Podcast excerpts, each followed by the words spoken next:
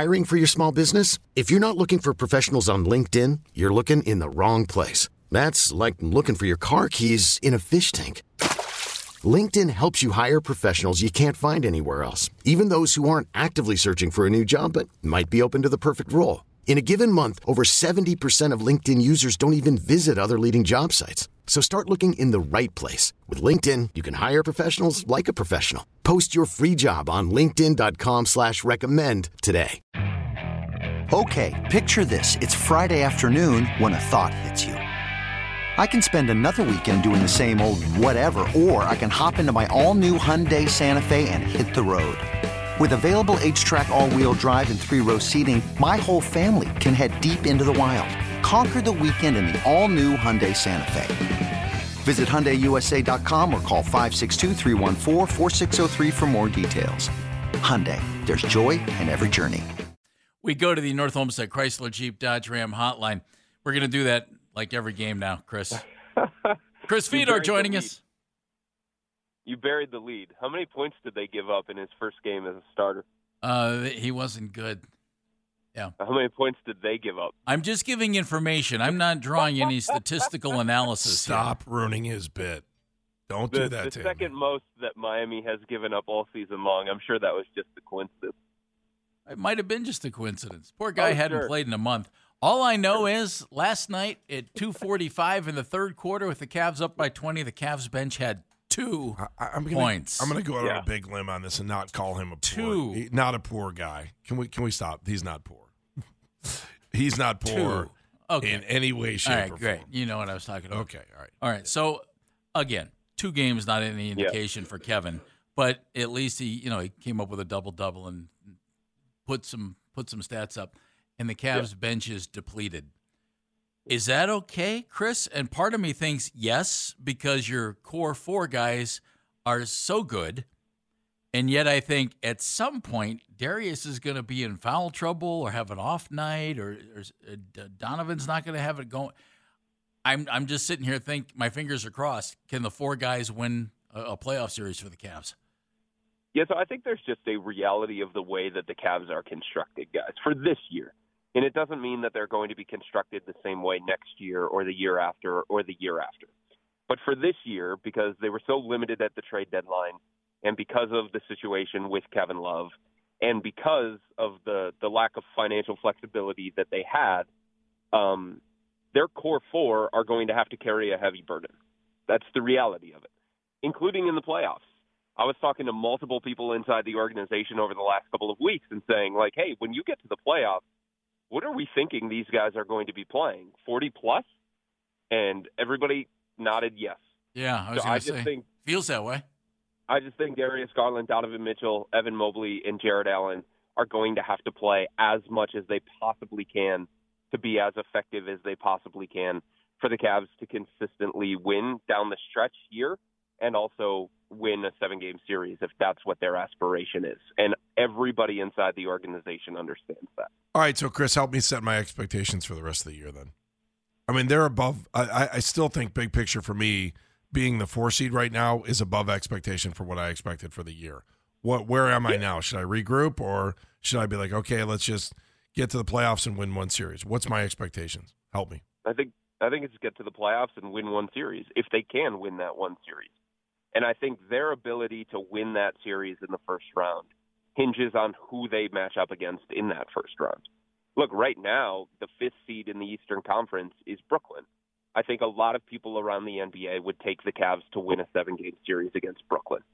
But if that fifth seed becomes New York, if that fifth seed becomes the Miami Heat, okay, then it's a different kind of conversation, right? Um, then you're playing against guys and a team that has been there, done that, that has experienced things together that you haven't experienced, that has the kind of uh, know-how when you get into a seven-game series that you don't have. So I think a lot of it hinges on who the Cavs would match up with in the first round. But beyond that, and I've been saying it and writing it since the beginning of the year, there are levels to good in the NBA. There are tiers within conferences in the NBA. And the top tier of the East has always been Boston, Milwaukee, and Philly. And Brooklyn was in that top tier too when they had Kyrie and Kevin Durant, but they decided to dismantle that team and go a different direction. And the Cavs have always been in that next tier behind those teams. So to expect the Cavs to win a playoff series against any of those three teams in the East, I think that's a little bit too soon. I don't think they're ready for that level of expectation, even after trading for somebody like Donovan Mitchell. Chris Fedor joining us, covers the Cavaliers for the Plain Dealer and Cleveland.com. All right, so we mentioned the core 4 mm-hmm. Isaac Okoro's been starting at small forward. Dean Wade has not. Lamar Stevens not getting a lot of playing time. Caris LeVert's been key off the bench. Now you have Danny Green.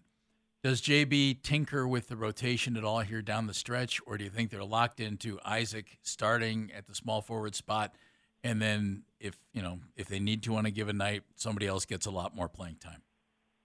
I think, guys, the playoffs could be different. They didn't sign Danny Green for end of February, early March. They have a big picture plan with Danny Green about if he's going to give us something, and that's a big if.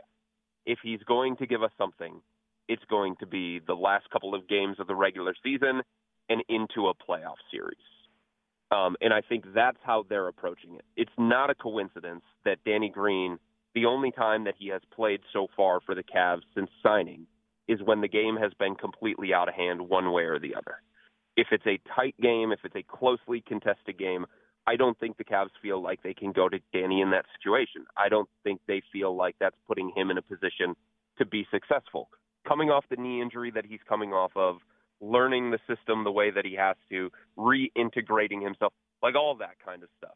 I mean, by the end of March, Danny Green will have completed the Tour de France, given how much he rides the bike in the tunnel during games. He's got to get himself back into shape. So He's got to work his way into a situation where he can help them in the postseason. But that's not where he's at right now, physically and mentally. So I think he's going to be part of it once they get to the playoffs. But the top seven are set. Everybody knows that. The top two coming off the bench are Ricky Rubio and Caris LeVert. And then the eighth nine is going to rotate based on what the Cavs need on that specific night in that specific matchup. If they need toughness and defense, Lamar Stevens is going to get a call just like he did the previous two games against Atlanta and Denver. If they need an offensive spark, all right, then Cedi Osman's going to come off the bench and maybe he's going to bang some threes for you. If they need a little bit more size, then it's going to be Dean Wade. Like Dean Wade's going to get the first crack at those backup minutes that Kevin Love was getting earlier this season, right? But beyond that, because these guys are who they are and there's a level of inconsistency to every single one of them, it is going to continue to fluctuate. And it's just going to be a feel thing that JB Bickerstaff has to go with on a nightly basis. Chris, had Dean Wade not been injured early and had to miss some games, do you think yeah. things might have played out a little differently? And do you think he could have latched onto that number three job and, and hang on to it and give you the kind of Lauri Markkanen effect you had last year? I think it's entirely possible. Look, there are people inside the organization that are big time Dean Wade supporters, and they have not made it a secret um, they point to the numbers, his on-off numbers. They point to the Cavs' record. Look, they're 21 and seven this year when Dean Wade gets more than 10 minutes. Wow. They're 500 when he gets 10 minutes or fewer. So there are numbers backing up the kind of impact that he can bring to the team. And even going back to training camp in the preseason, guys, there were people inside the organization saying Dean should start. Dean should be the starting small forward, not Caris LeVert, not Isaac Okoro, not anybody else. Let's do it with Dean. Um, obviously, JB Bickerstaff went a different direction. He thought Caris LeVert earned it coming out of training camp in the preseason. He changed that 14 games in the regular season and went with Lamar Stevens. And then since about January, it's been Isaac Okoro. But there's nothing that Isaac has done at this point to lose that job, right? And as much as people do like Dean and he gives you the floor spacing, he gives you the three point shooting, he gives you better defense, I think, than sometimes he's given credit for. Isaac would have to do something, I think, to lose that job because of the built in trust that JB has with Isaac during the time that Dean missed. Like, had he been healthy, yeah, I think it's probably a little bit of a different conversation. but there's some built-in goodwill that Isaac has earned um, that Dean hasn't to this point in time. What is it they really like about Isaac? He is a great defender. Um, if you look at his numbers against some of the best guards in the NBA, like he allows them to not have Darius and Donovan guard those types of players. Kyrie Irving, James Harden, Shai Gilgeous-Alexander, Trae Young, Damian Lillard. Those kinds of players, Isaac has completely shut down throughout the course of the year. Now he struggles with size, right? He struggles with stronger guys. But the guards that the Cavs will probably see, Jalen Brunson, if they see him in the first round, Tyler Herro, if they see him in the first round. Isaac has completely neutralized those kinds of uh, players. And a lot of what the Cavs do, and you guys know this, a lot of what they do starts and ends on the defensive end of the floor. So if there's a conversation, offense or defense, defense is going to win the day because that's going to be the blueprint for success for this team coming down the stretch and in a playoff series against whoever it is that they're going against. And Isaac just gives them a better chance to neutralize those kinds of players so that Darius and Donovan can focus more of their attention on the offensive end. Uh, Chris, when you look at JB now compared to where he was a year ago with this team, um, what do you mm-hmm. think he's what has he learned, and and how will how could things be different, or just trying to prejudge some of his decision making and make down the stretch in games? What, what what have we learned? I think he's been good, guys. Yeah. Um, look, he he obviously has some things that he needs to get better at. Um, I, I think he's become a better coach as the season has gone on, with the more experience that he's gotten and the more information that he's gotten. But the thing that I have always been impressed with with JB is that he doesn't care about anything else about like politics, about like status, about who a guy is and what he's accomplished throughout the course of his career. If he thinks it's what's best for for this organization and for this team to have success, he's going to do it pulling Caris LeVert out of the starting lineup 14 games into a regular season. Not an easy decision. That's a delicate decision.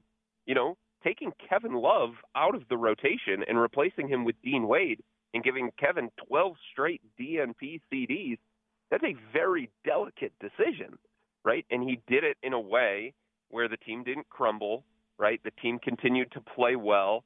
Um, ultimately, it led to Kevin wanting a buyout but he did it because he thought it was what the team needed at the time. He did it because he thought it was what was best for the team at the time.